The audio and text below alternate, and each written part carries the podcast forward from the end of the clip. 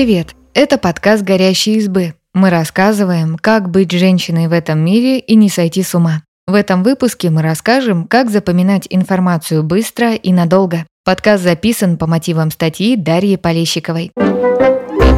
Чтобы запомнить много информации, можно положиться на поверья и ритуалы, а можно освоить мнемотехнику для начинающих. Рассказываем, как подготовиться к экзамену, выучить речь или запомнить сложный пароль с помощью доказанных наукой способов. Учите новое маленькими порциями. Как бы ни хотелось, выучить за одну ночь весь курс квантовой физики не получится. Мозгу нужно время, чтобы обработать информацию, отсеять лишнее и прочно запомнить нужное. Поэтому эффективный способ – учить постепенно. Запомнить информацию поможет интервальное повторение. Вы возвращаетесь к материалу, постепенно увеличивая промежуток времени. То есть выученное сегодня освежите в памяти завтра, затем через день, через неделю и через две недели. Для удобства можно сделать карточки с ключевыми словами и разложить их по стопкам. Так будет понятно, когда нужно вернуться к той или иной теме.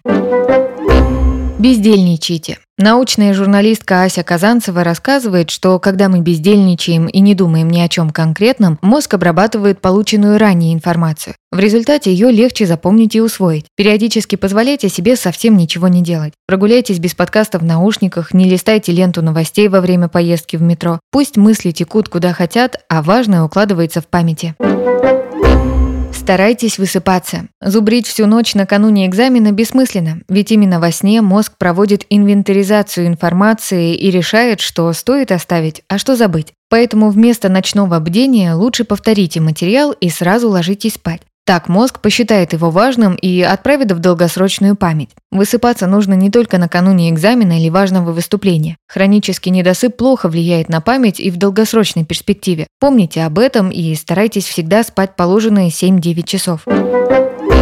Придумывайте ассоциации. Ася Казанцева говорит, что в основе обучения лежит способность формировать ассоциации. Когда человек связывает два явления, в мозге возникают новые синапсисы, дорожки между клетками. При повторении они закрепляются, и информация запоминается надолго. На нанизывании новой информации на старую основаны многие приемы мнемотехники для начинающих. Например, английское слово «аул» – «сова» созвучно с «аул». Можно представить себе сову, пролетающую над высокими горами, и быстро запомнить слово благодаря этой ассоциации. Более продвинутый способ запоминания – метод локуса, или, как его еще называют, метод Цицерона. Он поможет, когда нужно запомнить много информации. Представьте себе хорошо знакомое место, например, собственную квартиру, и разложите новые знания по шкафам и полочкам. Чтобы вспомнить нужное, вы мысленно проходитесь по комнате и берете воспоминания там, где оставили. Именно так делал Шерлок Холмс, когда обращался к чертогам памяти.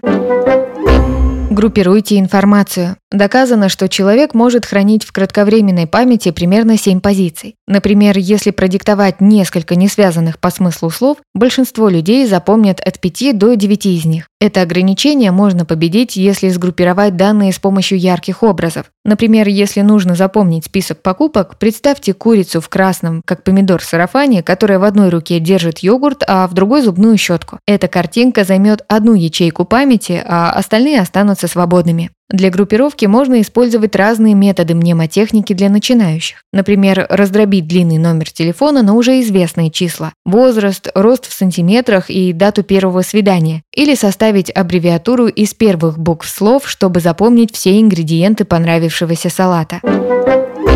Используйте рифмы. Рифмованные строки быстрее запомнить. Этот способ часто применяют в школе. He, she, it – глагол шипит. Надеть одежду, одеть надежду. Такие рифмованные строчки наша память сохранит надолго. Если подходящего стишка не нашлось, можно придумать его самостоятельно. Или наложить то, что нужно запомнить на мотив популярной песни. Пишите шпаргалки. Если информация осмыслена, ее проще запомнить. Поэтому писать шпаргалки полезно, но только в том случае, если вы сами перерабатываете и структурируете материал. Ася Казанцева советует ограничить объем шпаргалки. Например, взять лист формата А4 и постараться уместить на нем всю нужную теорию. Полезно писать от руки и фиксировать общие закономерности, а не конкретные примеры. Если вдумчиво сделать такую шпаргалку, то на экзамен ее можно и не брать. Информация запомнится сама собой. Также полезно составлять упорядоченные графические схемы, ментальные карты. Исследования ученого Американского университета Джона Хопкинса показали, что успеваемость студентов, записывающих лекции в виде таких карт, выше на 12%. Используйте эмоции. Проще запомнить то, на что мы обратили внимание, что показалось эмоционально значимым. По словам Аси Казанцевой, рабочий способ выучить скучный предмет – влюбиться в преподавателя. Но подключить эмоции можно и другими способами. Например, не зубрить даты по истории, а разобраться в событии, изучить период глазами современников и проникнуться их проблемами. Так эмоциональная вовлеченность поможет лучше запомнить факты.